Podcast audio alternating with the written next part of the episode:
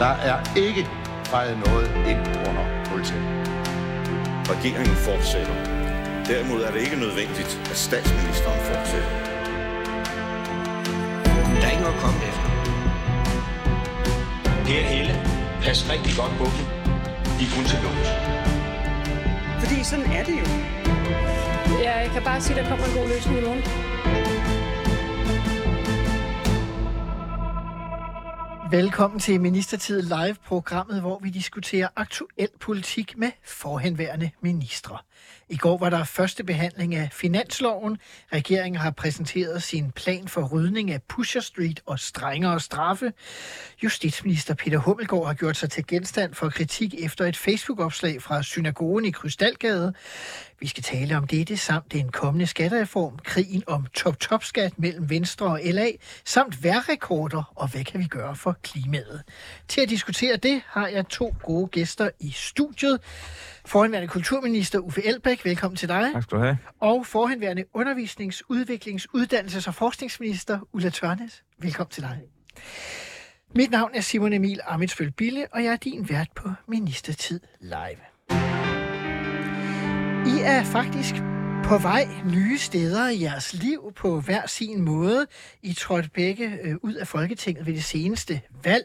Ulla Tørnes, du er alligevel ikke helt færdig med politik, kan jeg forstå. Nej. Øh, jeg er så heldig, at øh, der har været bud efter mig til at være kandidat til det kommende Europaparlamentsvalg, og jeg er blevet opstillet... Oh, der var noget galt med mikrofonen, ja. så vi tager den Ja, lige. vi tager den lige igen. Du starter et, øh, et nyt sted. Ja, jeg øh, er så heldig, at der har været bud efter mig, og jeg er blevet opstillet øh, på Venstres liste til det kommende Europaparlamentsvalg, hvor jeg er blevet opstillet i Vestjylland, altså i min øh, hjemmebase.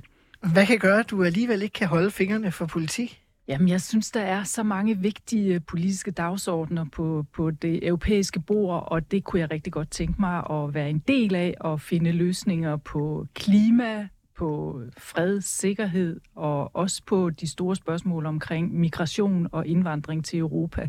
Det er alt sammen spørgsmål, som efter min opfattelse bør løses europæisk, og hvor vi ikke jo, vi skal selvfølgelig træffe beslutninger i Danmark, men vi kan ikke alene finde løsningerne på dansk plan. Og du har jo også været der en gang før. Jeg har været et uh, kort visit uh, til Europaparlamentet. Jeg var Venstres spidskandidat i 2014, men allerede uh, i februar-marts uh, 2016, så fik jeg en af de der famøse opringninger, som man kan få, når man uh, er i den her branche, og det var fra den daværende statsminister Lars Løkke Rasmussen, som ringede efter mig og sagde, at nu skulle jeg komme hjem og være med i hans regering, og det gjorde jeg så selvfølgelig. Og så blev du uddannelses- og forskningsminister. Ja. Yes. Uffe Elbæk, du er på vej, kan man sige, øh, eller du er kommet i sidste uge med en bog. Jeg er udkommet, eller hvad hedder sådan noget? Ja, det var jo øh, meget hurtigt. Ja, Ja, øh, tvivl, håb og handling hedder ja. den. Du skriver endda i, øh, i indledningen, at du ikke havde forestillet dig, at du skulle skrive en bog så hurtigt igen. Nej, det, det er fuldstændig korrekt. Fordi, øh, men inden jeg svarer på dit spørgsmål, så vil jeg sige, at jeg er glad for, at du stiller op, Eva, fordi at... Øh, altså det, Ulla. Nej, Ulla, undskyld.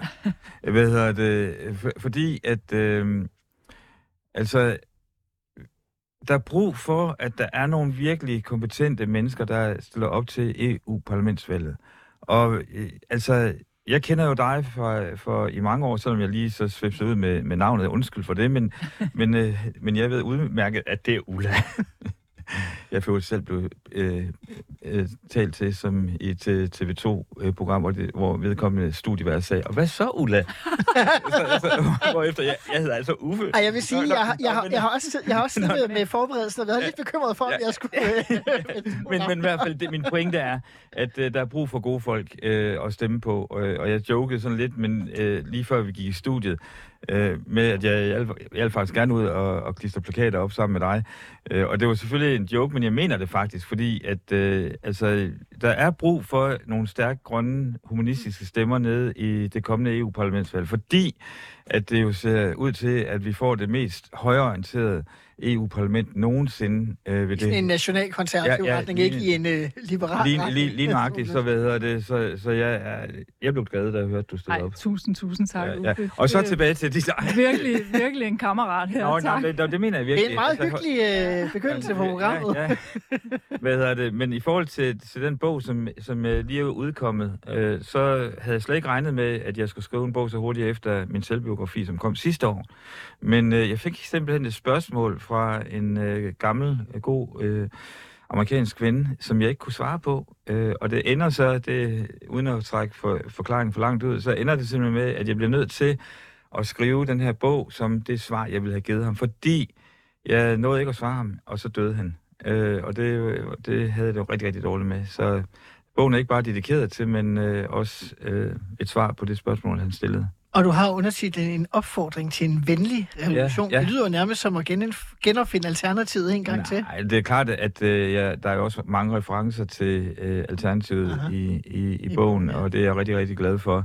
Men jeg synes jo, vi står over for nogle enorme udfordringer, ikke? Og så, så kan man enten vælge at, at, at prøve at løse dem inden for det sådan etablerede system, eller, eller så kan man prøve at sige, skal vi bygge et nyt system, som er så tiltrækkende og attraktivt, at man kan få folk fra det gamle system over i det nye. Det lyder lidt nørdet, men, men det ligger mig virkelig meget på sinde, fordi jeg tror, altså i bogen går jeg jo markant op med hele den der vækstkapitalistiske tænkning, at øh, vi kan løse problemerne gennem vækst, ikke? Øh, og det ved jeg godt, at det, det, i det her studie måske er nogen, som øh, vil stejle på det, men... men Indtil øh, men, flere måske. Ja, en, to, mange. øh, men men, øh, men det er, det er øh, hele, sådan, hele bogen arbejder med, hvordan øh, altså kommer vi fra det gamle til det nye, hvordan kommer vi fra vækstkapitalisme til det, jeg kalder postkapitalisme, og så videre. Altså hvad er det fra den gamle økonomi til den nye økonomi, øh, fra et værdisystem til et andet værdisystem, ikke? Øh, og det, et, altså jeg er meget glad for at fået skrevet bogen, for det betyder rigtig meget for mig, og så kan jeg også se, at den er blevet taget rigtig godt imod, så det er dejligt. Det er dejligt, og i slutningen af udsendelsen vender vi tilbage til spørgsmålet ja. om, øh, om klima, og ja. Hvor skal det stå til, og hvad kan vi gøre? Lige to øh, sjove, øh, aktuelle historier øh, fra øh, ugen i dansk politik. Den ene er, at øh, det er blevet besluttet, at der ikke længere skal være begrebet garderhøjde. Har I set det? Ej. Altså, at øh, der ikke skal være en minimumgrænse øh, for, øh, hvor høj man skal være personligt. Vil sige, dig og mig. Så, personligt, Nej, så øh, det jeg, jeg, jeg, jeg, kunne ikke Det lade være med, at tweete et sted, at, øh, at øh, fra nu af vil jeg gerne omtale som den garderhøje Simon Amitsbøl, men det øh, går måske ikke rigtigt. Øh, de konservative kom lidt ud i nogle problemer, fordi Rasmus Jarlov var ude at sige, at det her det er et udtryk for noget vogue. Altså, ej, det er helt forfærdeligt. Men det viser, at det var efter pres fra alle Folketingets partier på nær to, hvoraf det konservative ikke var det ene. Så den politiske ordfører Mette Abelgaard havde faktisk været ude og støtte det her. Er det her sådan noget, hvor man tænker, går det under en bagatelgrænse, burde man ikke bare sige pyt øh, ja? Eller er det egentlig vigtigt at tage de her diskussioner? Altså Rasmus Jarlov fastholder, at det handler om traditioner og vores kultur og så videre, og den skal vi ikke lade bøje. Hvad siger du, Ulla Tørnes? Jeg er meget enig i, at tiden er løbet fra øh, sådan faste bestemmelser omkring en garderhøjde. Og øh, jeg synes sådan set, det er en meget inkluderende beslutning fra øh, det danske forsvar, at, øh, at vi skrotter garderhøjen, øh, kravet om en vis højde for at kunne være medlem af, eller hvad hedder sådan noget, øh, være garder. Ja, ja. Øh, og øh, jeg, jeg ser det som sådan en øh, inkluderende melding fra, fra forsvarets side, men jeg er lidt overrasket over, hvis det ligefrem er noget, der optager de politiske partier.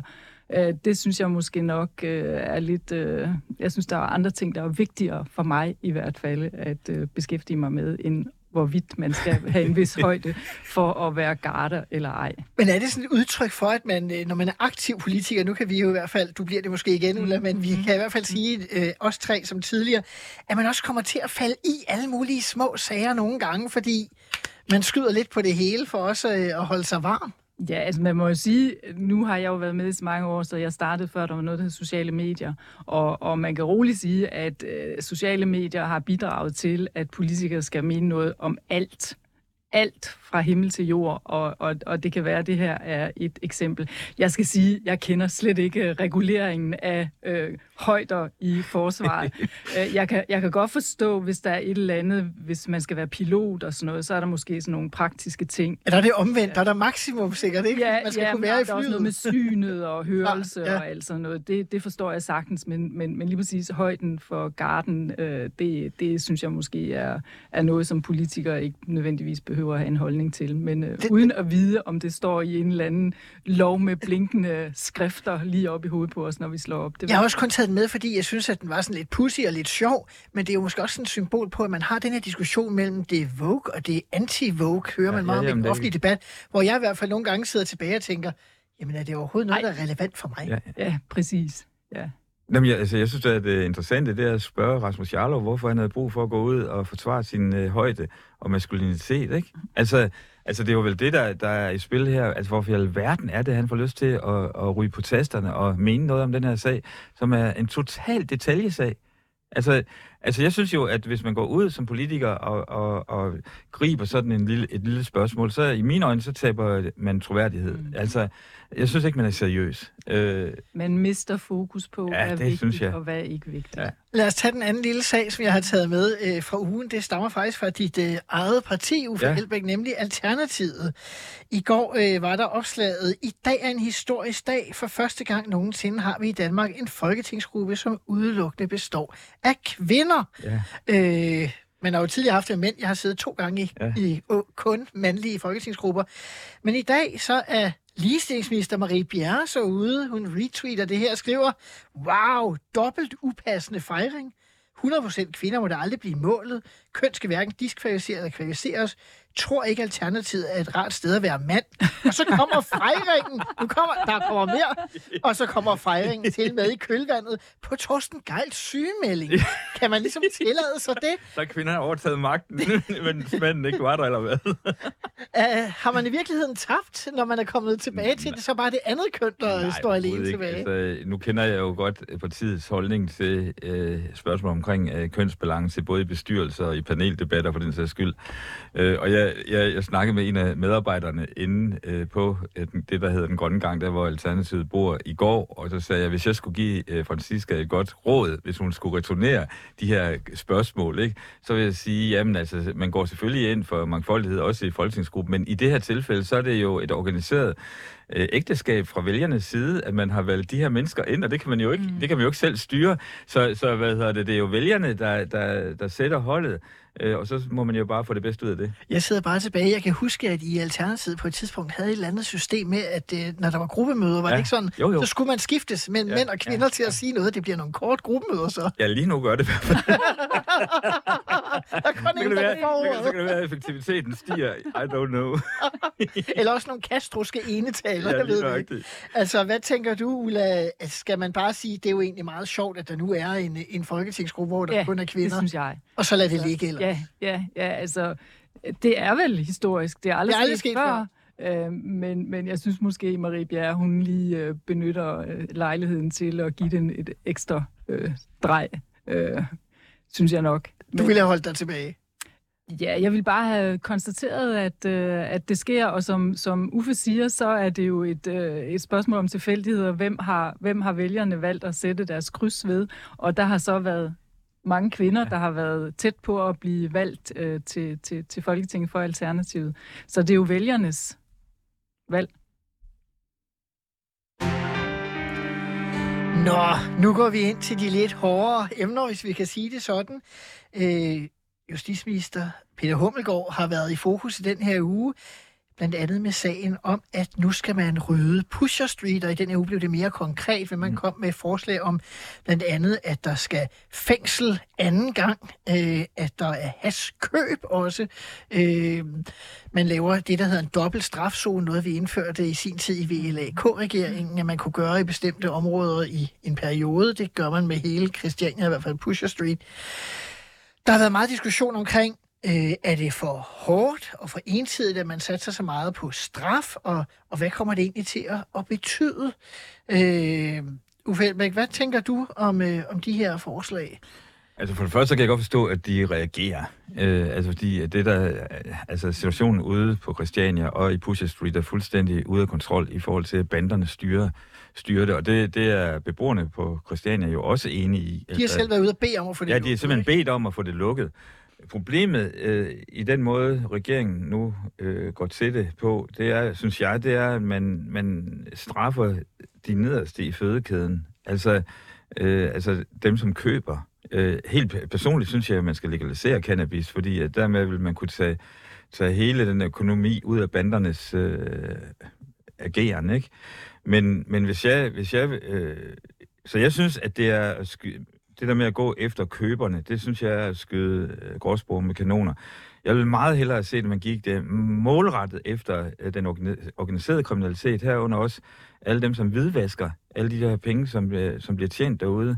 Øh, fordi der, der er jo enorme sorte summer i, i spil, og de skal jo igennem et, øh, en hvidvaskning, for at de overhovedet kan komme i spil igen. Så, så jeg, vil, jeg vil have grebet det anderledes an, men, men sådan helt grundlæggende mener jeg, at den allerbedste måde at gøre det på, det er, er at, at legalisere cannabis. Hvad tænker du, Ulla Tørnes? Det er jo en gammel borgerlig drøm, om ikke at lukke Christiania, jeg tror, man sang i 70'erne, Ja, ja. men øh, at få lukket Pusher Street, som jo altså først blev oprettet i 89, bare vi har den historiske kontekst øh, øh, med. Hvad tænker du? Jamen, jeg synes først og fremmest, at det er utroligt trist, at vi er kommet dertil, at øh, det er banderne, som styrer et område af København, som Ja. vi har været vidner til. Og, og jeg er sådan set enig med Uffe i, at vi skal gå efter bagmændene, men problemet er jo, at det har vi jo gjort i overvis, øh, uden held.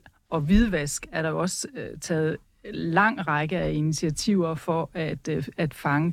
Og efter opråb fra, ja selvfølgelig Ja. først og fremmest kristianitterne, så har regeringen, synes jeg, grebet det værktøj i redskabskassen, som, som er til rådighed, ja. nemlig det her med dobbeltstraf. Øh, og jeg synes, det, det er godt, at der, at der sker noget, og øh, så kan man sige, at man skulle gribe det anderledes an. Jeg har svært ved at se, hvad det skulle være. Og så bliver jeg nødt til at sige, at legalisering af cannabis, det er jeg ikke tilhænger af. Jeg kommer lige fra USA, hvor jeg har rejst rundt i Kalifornien, hvor man øh, legaliserede brugen af øh, cannabis, marijuana, og øh, det synes jeg ikke er et øh, godt syn. Det er meget, meget trist at se, hvordan der er øh, misbrug på gaden. Øh, Men det er og jo ikke cannabis. Ulla, det er jo... det er, ja, det, det er en kombination af cannabis, marijuana øh, og så opioider. Ja, ja, opioider, Ja. det, Ja, det er jeg udmærket godt klar over, men, men, men jeg mener ikke, vejen frem er at legalisere øh, cannabis. Det, det vil jeg gerne stille et meget, meget stort spørgsmålstegn ved, om det overhovedet løser noget som helst. Ja. Hvis vi lige lader selve legaliseringen øh, til side, så vil jeg bare lige spørge, hvad så med, altså som københavner, øh, der bor som familie i København, så kan jeg da godt blive bekymret for, at nu spreder man bare hashandlen øh, ud over det hele og kriminaliteten, og er det ikke meget rart, det er samlet et sted?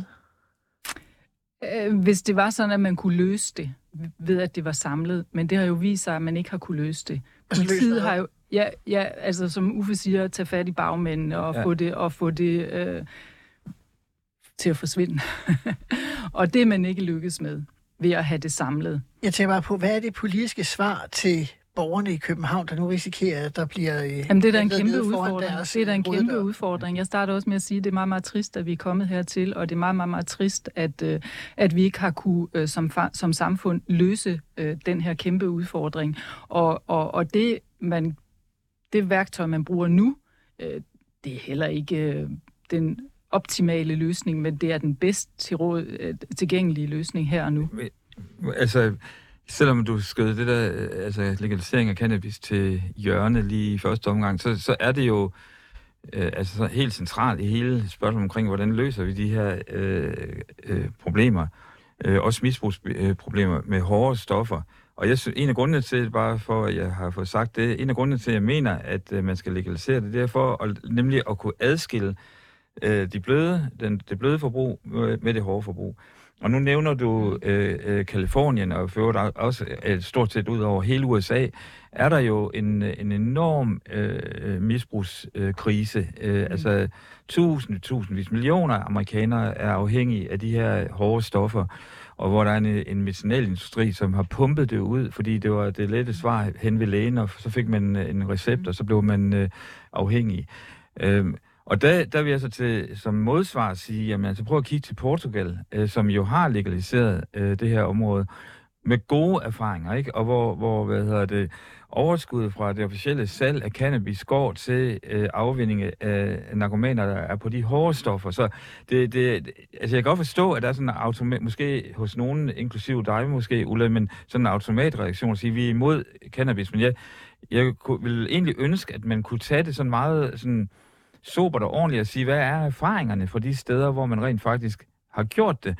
Og der kan man sige, i hvert fald de erfaringer, eller den viden, jeg har til rådighed fra Portugal, den, den er positiv. Til gengæld er der, har Amsterdam jo også en meget, øh, hvad hedder det, øh, hvad skal man sige, liberal mm. øh, politik, og der er der nogle negative erfaringer. Så jeg, jeg, jeg er ikke sådan sort-hvid, men jeg tror bare, at du kan ikke få københavnerne til at lade være med at, at have lyst til at ryge noget marihuana eller noget has, fordi altså, det forbrug er der, øh, og, og hvor skal de gå hen? Altså, og det er derfor, jeg kunne godt tænke mig at få adskilt den kontakt til banderne, som jo er det store problem, ikke? Mm. Øh, men så, så jeg synes, det er en mere nuanceret vi tager lige en, en, en, en, en hardcore kriminelle, som Ja, det er det nemlig.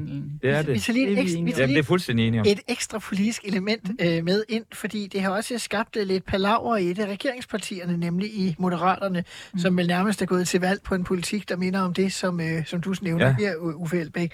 Og øh, deres egen øh, Nana Godfredsen, øh, som jo har været kendt som gadejuristen, der ligesom har taget sig mange af, af, af de her øh, sjæle øh, på Vesterbro. Ja. Så, øh, hun har været ude og sige, at det her, det er jo, øh, jo i virkeligheden ikke kan stå alene, og hun er meget bekymret især for det her, jeg citerer, øh, i forhold til det her med hårde straffe for kunderne. Det er hendes ord. Det er dumt. Cannabis er fucking ligeglad. Øh, det er altså hendes ord. Ja. Øh, altså, er der ikke et særligt problem, nu spørger jeg måske mest dig, Ulla Tørnes, det her med, altså, med kunderne, fordi mm. regeringen ligesom været ude med løftet pegefinger og sige, så må folk mm. holde op med at købe det, og det kan man jo godt håbe. Mm. Men jeg, jeg tænker bare sådan en eller anden øh, 17-årig ung pige, der, øh, der køber noget til eget forbrug, kan hun så risikere at få en plet på straffeattristen? Ja, det kan hun. Er det ikke meget hårdt at sætte unge mennesker i den situation for noget, der ikke rigtig noget, der ikke rigtigt regnes for noget. Jamen, hun handler hos nogle virkelig kriminelle, øh, og det er jo den kriminalitet, som vi gerne vil til livs. Så det skal hun lade være med. Jeg har også hørt, jeg har også hørt Peter Hummelgaard være ude og advare turister, der kommer til København, og hvor man ved, at man skal gå ud i Pusher Street, hvis det er det, man vil have fat i. At det skal man lade være med fremadrettet. Men, altså, men, men der, derfor... selvfølgelig, selvfølgelig har det en konsekvens, når man vedtager øh, sådan en, en, en lovgivning, og det handler, øh, synes jeg, virkelig om at gøre opmærksom på, øh, hvad konsekvensen er, særligt for de unge. Men det, det er interessant jo, at det, altså USA, der prøvede man jo at gøre det bare med alkohol i 30'erne, ikke? Øh, forbudstiden. Og det betød jo ikke, at folk ikke drak alkohol, eller drak øl, eller og så, så blev der illegale klubber, og der, øh, det var der også en masse, der tjente penge på. Men, men i det mindste kan vi sige, at vi er enige om, at der er et kæmpe problem, og at uh, det skal løses ja. som hav, ikke? Og, og hvad det, et, et, et, et uh, værktøj, du ikke har nævnt, men som jeg har hørt andre nævne, det er at få lavet en lokal politistation ude på, mm. øh, på Christiania. Altså, altså så er vi også kommet langt, hvis vi er kommet dertil, hvor christianitterne vil men, ønske sig en lokal politistation. Jamen, jo, men altså, jamen, det er jo ikke christianitterne, der står for, for, for salget i Pusserstuen. Det synes jeg er vigtigt at understrege. Og, og må jeg ikke bare sådan sige, jeg gør mig ikke forestilling om, nu sidder jeg hverken selv i regering eller i Folketing, men jeg gør mig ikke forestilling om, at øh, regeringsmedlemmerne øh, tænker, at nu har vi lige øh, ordnet det her kæmpe problem ved at vedtage en lov i Folketinget. Jeg tror heller ikke, det flertal, der kommer til at stemme for loven, øh, regner med, at øh, så er det øh, slettet fra øh, jeg kan, ikke, jeg, jeg kan ikke lade være med at sige uh, her i radioen, at uh, da jeg var med til at forhandle VLAK-regeringen, der uh, foreslog Lars Lykke jo dengang, at vi skulle sætte legalisering af cannabis ind i, mm. i regeringsgrundlaget. No. Så man har et standpunkt, man tager et nyt. Nå, no, no, men, men, det principielle... men det gik han jo også til valg på, og nu mener regeringen jo så, at uh, det er ikke det redskab, vi bruger i den her ombæring vi prøver. Og det er også fair nok, men, men det principielle problem, det er jo, at øh, hvis vi får nogle love, som ligger et helt, helt andet sted end en stor, stor gruppe af mennesker og borgers måde at leve deres liv på. Altså, der må ikke være for stor diskrepans mellem altså, i, hvis man spørger, jeg tror, der vil være et stort flertal i, Køb, i København, der vil stemme for en legalisering øh, af, hvad hedder det, cannabis, og det er der for øvrigt også på Rådhuset. Ja. Så der er simpelthen et, øh, et gab imellem Mm. den lovgivning, øh, der nu bliver øh, øh, stemt igennem, og så hverdagslivet blandt en meget, meget, meget, meget stor gruppe af borgere. Og det kan, kan, kan et, øh, altså vores kontrakt med hinanden omkring Mm. mm. love og, Mm. og adfærd, hvis der ikke er en overensstemmelse, så, så bliver det et problem på den længere sigt. Men nu bliver det spændende at se med Tyskland, fordi der øh, er man ret langt med at, at indføre det, som de blev enige om, da de lavede deres regeringsgrundlag, nemlig en delvis legalisering, Ja, okay, som jeg okay. forstår det. Må vi lige prøve at lave øh, krøllen med Moderaterne og Lars Lykke? Altså, de sidder jo der, øh, og, og Lykke er nok af en særlig øh, støbning. Men vi har vel alle sammen prøvet, øh, os der har været minister, at sidde i en regering, hvor der bliver vedtaget noget politik, hvor man tænker, Det var pokkers. det var måske ikke lige derfor, at øh, jeg har brugt øh, alle de timer på at dele pjæser ud og sidde til rundkredsmøder, og hvad ved jeg, før man er kommet herind.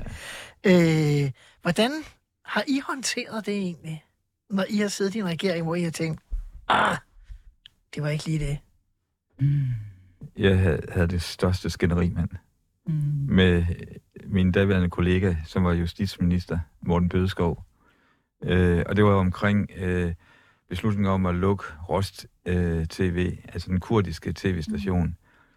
Og jeg forsøgte desperat, den, den landede på mit bord øh, som kulturminister. Og jeg vidste, den landede på mit bord, fordi øh, det er sådan noget med lokal radionævn og sådan noget halløj. Øh, og der var helt sikkert, at øh, Socialdemokraterne ville bare have lukket den her sag, inden at øh, Danmark skulle overtage EU-formandskabet øh, der tilbage i 12.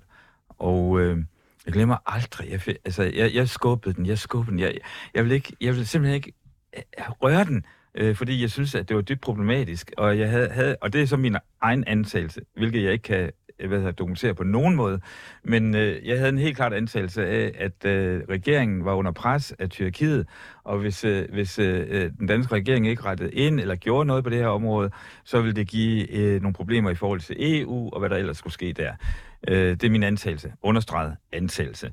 Øh, men øh, men øh, det endte jo med, at, øh, at, øh, at, øh, at vi udsendte en pressemeddelelse, øh, hvor både jeg og Morten Bødeskov var øh, skrevet under, ikke? Altså, jeg, jeg følte, jeg fik vredet armen fuldstændig om på ryggen, Aha. Øh, og det, he- heldigvis så fik jeg skrevet ind i pressemeddelelsen, at der var armslængde mellem ministeriet og nævnet. Øh, og i sidste ende var det nævnet, der skulle tage stilling til det. Det var ikke øh, mig som, øh, som kulturminister. Så den gik på totalt høje navler, og der var telefonopkald, og der blev råbt, og jeg, jeg ved ikke hvad. Så ja, jeg har oplevet det. Altså, de regeringer, jeg har været medlem af, det har primært været i økonomiudvalget, at de store slagsmål har stået omkring økonomiske prioriteringer, og der har jeg da nogle gange vundet, og andre gange øh, tabt, vil jeg sige. Øh, og så i koordinationsudvalget selvfølgelig også, hvor det er sådan endnu mere sådan policy, men selve regeringsmøderne, det kan jeg faktisk egentlig ikke rigtig huske, at der har været sådan voldsomme diskussioner. Ting har som regel været afklaret inden.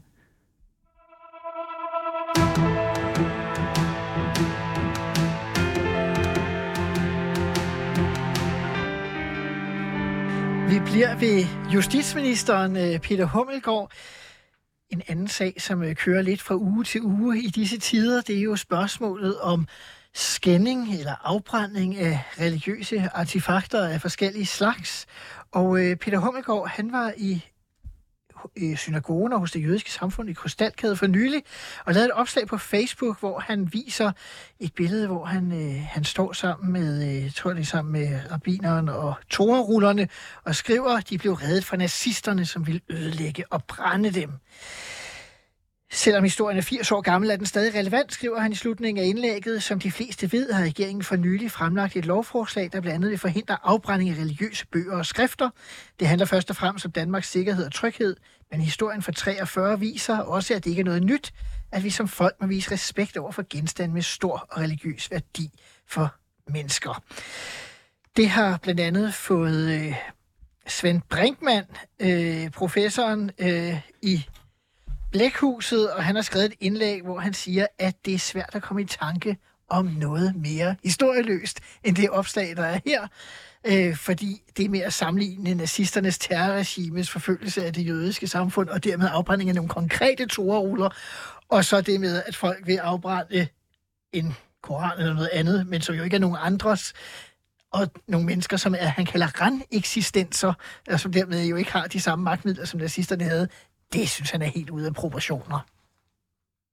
Er justitsministeren, har han dummet sig? Nu skal man passe på med at gå op imod Svend Brinkmann, fordi han er jo en øh, dygtig øh, professor.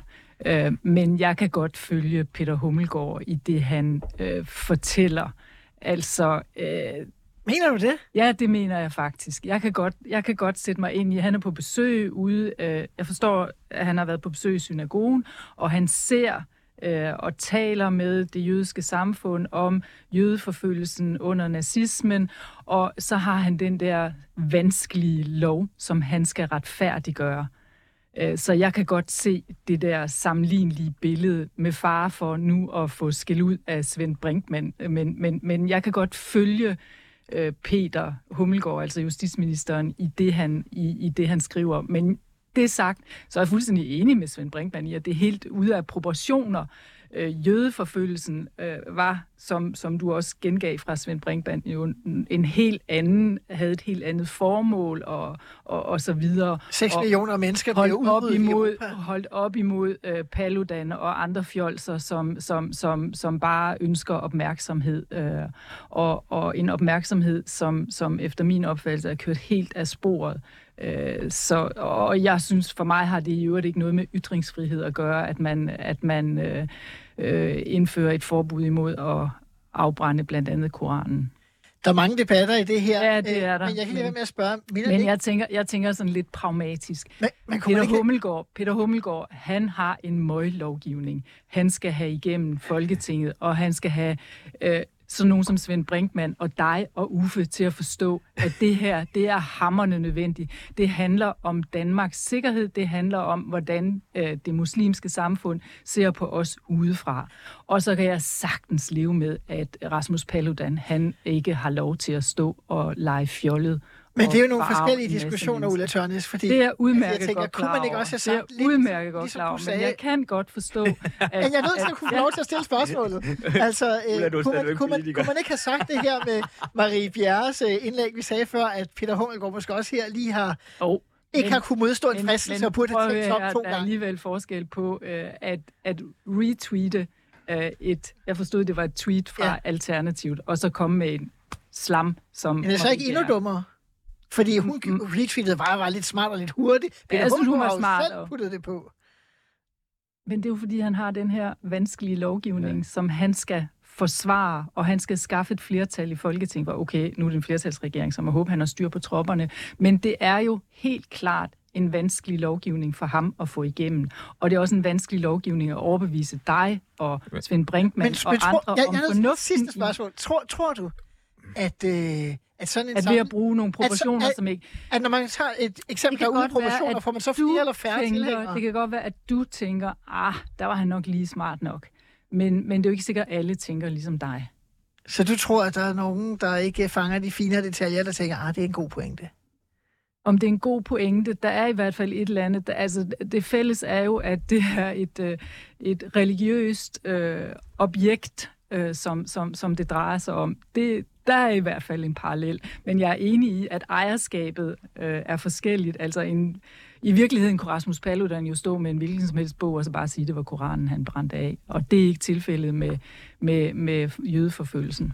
Nå, Uffe væk. Nej, jeg, jeg tror ikke, jeg skal sige så meget. Det står egentlig meget klart, synes jeg, for lytteren, men uden at, at, at sige, hvem, hvem der vandt her. Men, men, øh, øh, men et, altså, jeg kan sagtens øh, forstå, altså, jeg ved godt, hvorfor, øh, at øh, han laver det her opslag, ikke? Fordi mm. at øh, han står med, som du også selv siger, Ulla, med en møjsag, og En vanskelig lovgivning. Ja, i hvert fald vanskelig lovgivning, og, og, og der er brug for at få noget opbakning til den, både måske på Christiansborg, men ikke mindst ude i offentligheden. Og her, alle ved godt, at øh, der er sådan helt nærmest på automatik øh, positive følelser forbundet øh, med de danske jøder, og øh, det her det er på alle måder sådan noget... Og en særlig stolthed, fordi Stolthed, Danmark ja, ja, i lige særlig grad ikke? hjalp jøderne Men, en men, men, jeg, men hvis jeg skal tilføje noget, som ikke er blevet nævnt endnu i den snak, I har haft, øh, det er et andet, det er et andet, en anden vinkel på det, og en, en anden kritik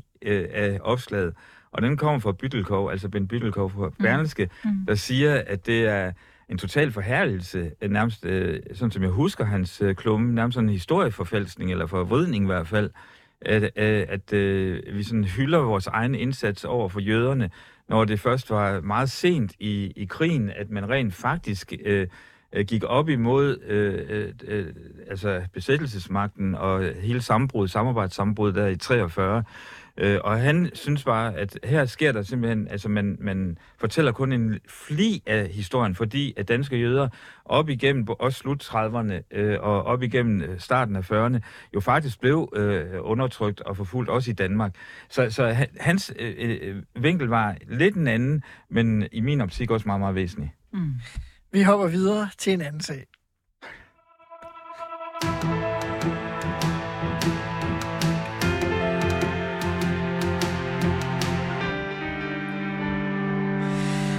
Vi hopper videre til, at øh, det jo også er i den her uge, faktisk i går, at der var første behandling af finansloven. Det er jo en af de store dage på Christiansborg sammen med åbnings- og afslutningsdebat, og derfor kan jeg måske ikke lidt drilsk lade være med at begynde med.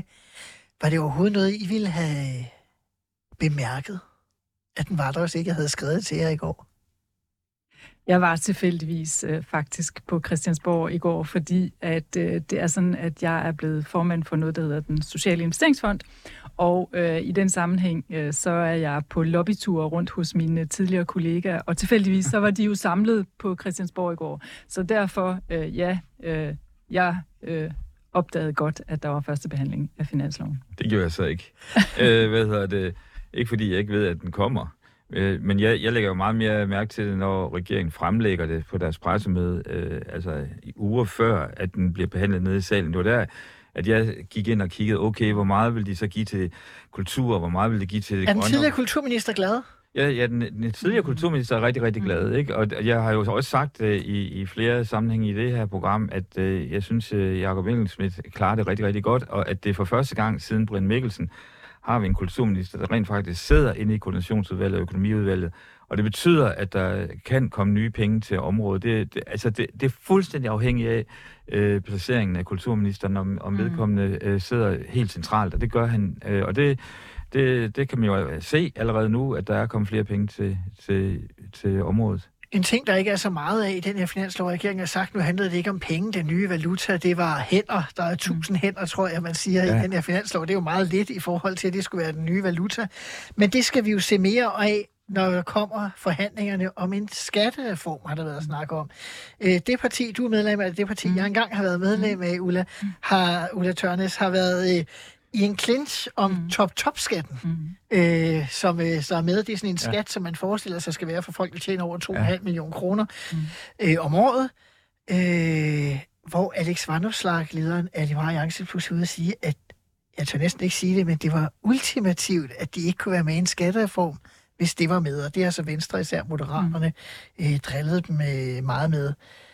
Hvordan ser du den her kamp mellem Venstre og Liberal Alliance? Er det bare fordi, man kæmper om nogle fælles vælgere, eller er der noget indhold Altså, bag? allerførst så vil jeg sige, at jeg glæder mig jo rigtig, rigtig meget over, at øh, der i det regeringsgrundlag, den regering, som vi har nu, øh, der står det sort på hvidt, at der skal gennemføres skattelettelser. Og det er der jo så også lagt op til, at der skal gennemføres en skattereform. Og det er en flertalsregering, så det må... Og det er en flertalsregering, og, og, og det er helt klart også Venstres fortjeneste og Venstres store fingeraftryk i det regeringsgrundlag. Det ville vi ikke kunne have gennemført. Vi kunne ikke gennemføre skattelettelser da vi sad i regering sammen, øh, og vi kunne heller ikke, fordi at Dansk Folkeparti øh, dengang øh, havde muskler til at kunne blokere for, for, for skattelettelser. Men det er der mulighed for nu med flertalsregeringen, og jeg må indrømme, jeg havde sådan en fuldstændig flashback, déjà vu, da jeg hørte Alex Vanopslag øh, sige, hvad han sagde, og han kravlede helt op i den yderste gren i træet i min opfattelse. Det er det dummeste, jeg har hørt Alex Vanopslag sige og gøre, og jeg forstår det simpelthen ikke.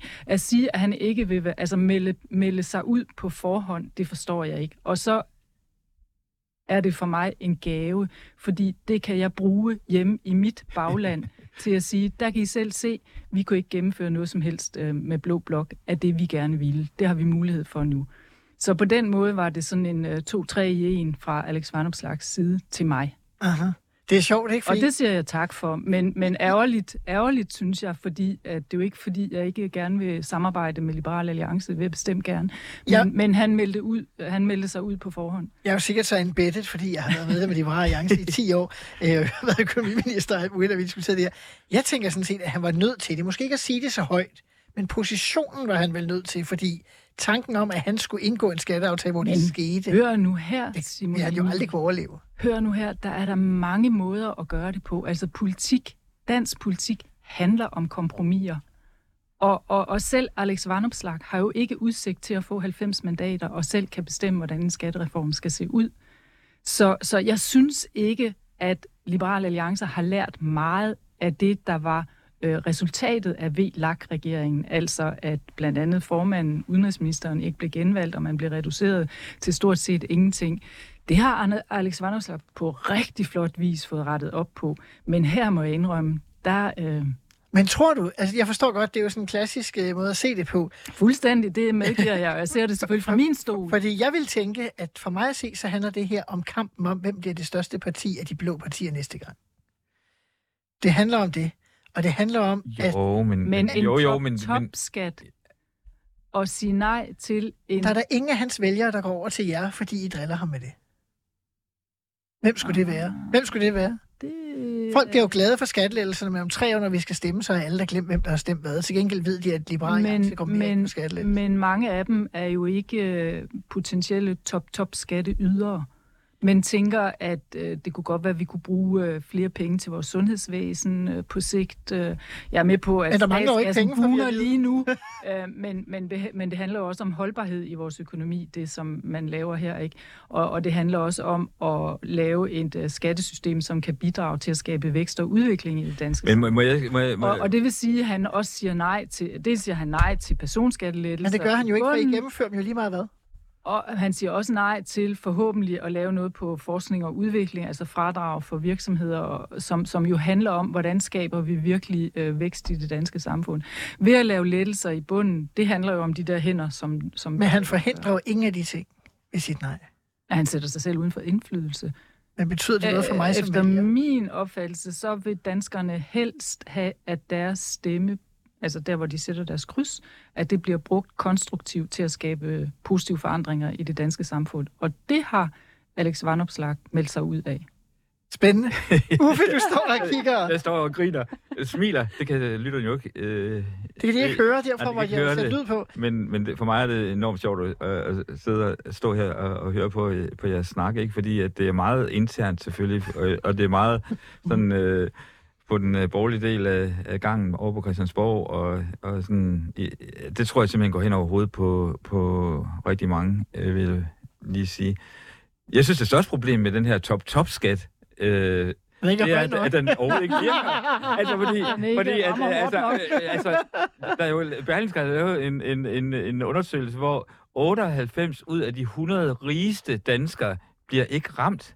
De vil kunne planlægge sig ud af det. Ja, og, og, og derfor synes jeg, at problemet med det her, det er ikke så, så meget om, øh, om liberale alliancer er med eller ej. Det er, at, øh, at den ikke fungerer. Øh, og så kan godt være, at man, øh, og det, det vil jeg da øh, sige til dig, Ulla, hvis du skal forsvare den ude, på, øh, ude på flankerne derude, ikke, så skal du jo kunne forklare, hvorfor er det, at 98 af de øh, rigeste mennesker i, i, i, Mm, mm. i Danmark ikke, øh, hvad hedder det, at den ikke rammer den. Må jeg lige sige noget her? Altså, vi har sådan set aldrig haft en indførelse af en millionærskat i vores øh, valgprogram. Nej. Så, så, så, så det er Morten jo ikke noget... jeres politiske ordfører, kalder det for en skovsnegl. Ja, Man skal spise med Man må lige sluge sådan en der hvem, er en gang der, imellem. hvem er det, der kommer med øh, skovsneglen? Er det Moderaterne, eller hvad? Det er vel Lars Lykke, ikke? Altså, det er jo sådan en klassisk Lars Lykke. Altså, det, nu er der ingen af os tre, der har siddet med, men, Nej, nej. men, men hvis vi holder os til pressens dækning af Ja. det, så, så er det noget, og hvis der... man husker på, hvad han ville der, han var formand for Venstre, så ville Ja. han også lave sådan en top-top-skat. Han Ja. kaldte det bare noget andet dengang. Ja, Han vil lave- vi har nu aldrig... Ja, Han vil ja, sætte, Topskattegrænsen op til som- en ja, million. Som var Ja. anderledes, for at færre skulle være ramt af topskatten. Ja, Altså det var det, der Men, men hvorfor indfører man en top Nej, topskat, nej, som jeg ikke øh, fungerer? Det forstår Må jeg, ikke bare, må jeg ikke bare sige, jeg har ikke set det konkrete Nej, nej, nej, nej, jeg nej, sige, nej. men jeg har kun læst omtalen Ja. af det. Og, og der er det rigtigt, som du siger, at der kan man øh, organisere sig ud af, hvis man ellers har penge nok Ja, ja, ja. til at ikke at skulle betale top, top skat. Men, men, men min pointe her var bare at sige, at vi har sådan set aldrig bortset fra et ændret profil på topskatten, som handlede om, at færre skulle betale skat, haft en millionærskat øh, på vores, i vores valgprogram. Men, men, men det er jo lige præcis det, der er kunsten i dansk politik, at man må æde de der skovsnegle en gang imellem, som Morten Dalin øh, nævner. Og, og det ærger mig, at øh, Liberal Alliance ikke øh, ligesom har fået opskriften til, hvordan kan man sluge de der øh, skovsnegle der, fordi så kunne vi lave meget mere sammen. Jeg kan godt forstå, at der ikke er nogen, der har lyst til at gå ind i, i, i politik. fordi jeg har sådan et billede, at de skal ud og... Nej, ja, undskyld, undskyld, undskyld, det var ikke, men, men nu var det Simon Emil, det er som brugte det er jo- begrebet Og det, og, det, og det spændende bliver jo så at se, om de liberale vælgere, de helst vil have skovsneglspisende politikere, Jeg eller er de ikke helt vil. sikker på, at de rigtig gerne vil have skattelettelser. Det er Og det får de jo lige meget om. Så det er jo godt. Men uden Liberal Alliance. Ja, det går nok. Nå, øh, jeg er ikke medlem af partiet, skal det sige, og, øh, så jeg har ikke nogen øh, på den måde øh, øh, andel i det eller, eller noget. Nå, øh, en ting, som man måske, øh, Uffe, øh, kunne være ked af, der ikke var, nu spurgte jeg dig, hvordan du som tidligere kulturminister, hvad som øh, venlig, revolutionær og klimaforkæmper, Ja, ja. hvor begejstret er du så for finansloven? Jeg, jeg er deprimeret. Altså, eller forarvet. Altså, jeg, jeg har i et andet interview sagt, og jeg ved godt, det kan lyde voldsomt, når man siger det, ikke? men altså, jeg synes, øh, at regeringen har i mine øjne mistet sin moralske autoritet på klimaområdet, fordi at øh, når man kigger på, der er total mangel på prioriteringer, øh, og hvis man så havde, i det mindste havde, øh, at de indfriede det, de havde sat i gang, hvad man så heller ikke har. Altså, der var en, en gennemgang af information. De har gennemgået alle de øh, klimainitiativer, der er taget, og ingen af dem kører efter køreplanen. Og, og jeg, jeg synes, det er et kæmpe problem, og det er uagtet, hvad, hvem der sidder i regeringen, vil jeg lige sige. Øh, det, jeg synes, det er et kæmpe, kæmpe problem, at vi har al den nødvendige viden. Vi har også alle de nødvendige værktøjer, men vi gør ikke det, der skal øh, til.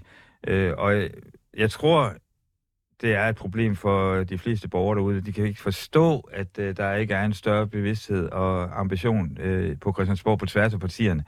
Øh, så jeg synes, at øh, det var en forlitterklæring, da man så, at de ikke øh, hvad hedder det, havde prioriteret det mere i finansloven. Hvad skulle de have gjort?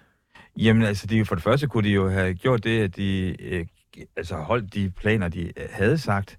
Øh, de kunne tage deres eget klimaråd alvorligt. Altså, der, i, tre- i tre omgang, tre øh, år, er deres eget klimaråd kommet ud og sagt, at, at man simpelthen ikke lever op til det, det, de aftaler, man har lavet med 70 procent produktion, øh, reduktion i, i 2030.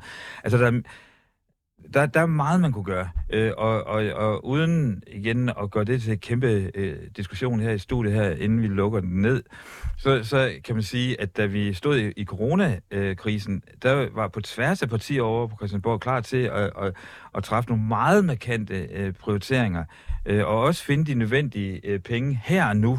Øh, og vi, der var pressemøde hver eneste uge øh, om, hvordan øh, øh kurverne så ud. Og jeg kunne godt ønske, at man tog, øh, tog den, havde den samme tilgang til, til klima- og biodiversitetskrisen, fordi at vi jo er gået ud af en, øh, en sommer, hvor notorisk man kan se det. Den Øh, varmeste sommer nogensinde. Ja, ja, altså, jeg er dybt, dybt, dybt øh, øh, bekymret. Øh, og det, der irriterer mig, det er, at vi har alt den nødvendige viden. Altså, så why? Og det grunden til, at uh, altså, når hvad hedder det, Mette Frederiksen bliver irriteret på en journalist, og, der spørger hende om, om øh, kødproduktion, ikke? og hvor hun øh, sådan helt defensivt siger, at hun vil altså ikke blande sig i, hvad folk spiser. Ikke? Og, og alle, der, øh, altså, alle os, der står i det her studie... Det vil du gerne, det ved jeg. Det, det, det ved, vi ved jo godt, at der bliver truffet masser af lovgivninger, der har indflydelse på vores adfærd. Så hvorfor i alverden er det? Og det, det eneste, jeg kan se, enten er det larmende naivitet eller larmende kynisme, øh, fordi at øh, man er bange for at, at miste vælgere inden for en tidshorisont på, på øh, de her tre år. Ikke? Så jeg, jeg synes, det er en forlidt erklæring. Og jeg ved godt, at nu, nu skal jeg det ud i pap, men jeg synes også, at situationen kræver det. Naiv eller kynisk klimapolitik, Ulla Tørnes?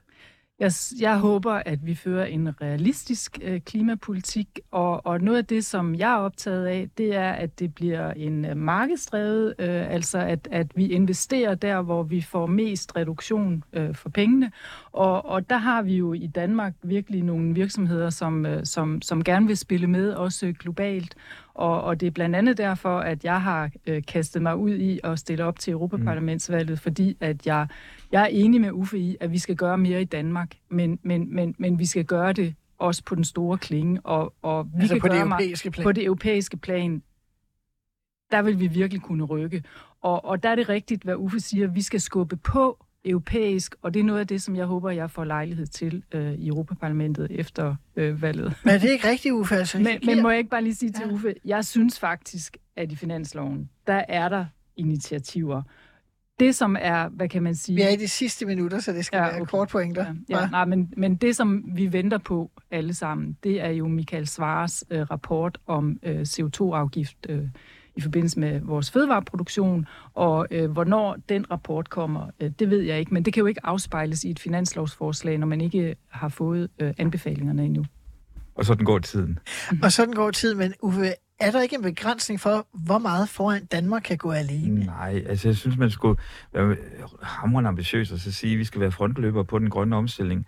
Er vi ikke det? Nej, og, og, og det vil sige, nej, det er vi jo ikke, fordi at øh, hvis man kigger på øh, klimaaftrykket for hver enkelt borger i Danmark, så ligger vi i fuldstændig top. Altså vores klimaaftryk er markant, og grund til, at man øh, ikke bonger så meget ud i statistikkerne, det er fordi meget af vores produktion jo ligger alle mulige andre steder. Fordi Der vi er ting- køb, importerer. Ja, lige nøjagtigt. Og, og derfor, altså, vi ligger helt i top. Og jeg synes jo, hvis jeg var statsminister, grøn statsminister, Men... så vil jeg sige, lad os da sørge for at hjælpe det her kødproducerende landbrug over til et grønt producerende landbrug. Altså hjælpe, ja. øh, hjælpe landbruget til at komme over i en ny forretningsmodel, og dermed være frontløber på det og, og vise niveauet. Altså på samme måde, som vi gjorde med Noma.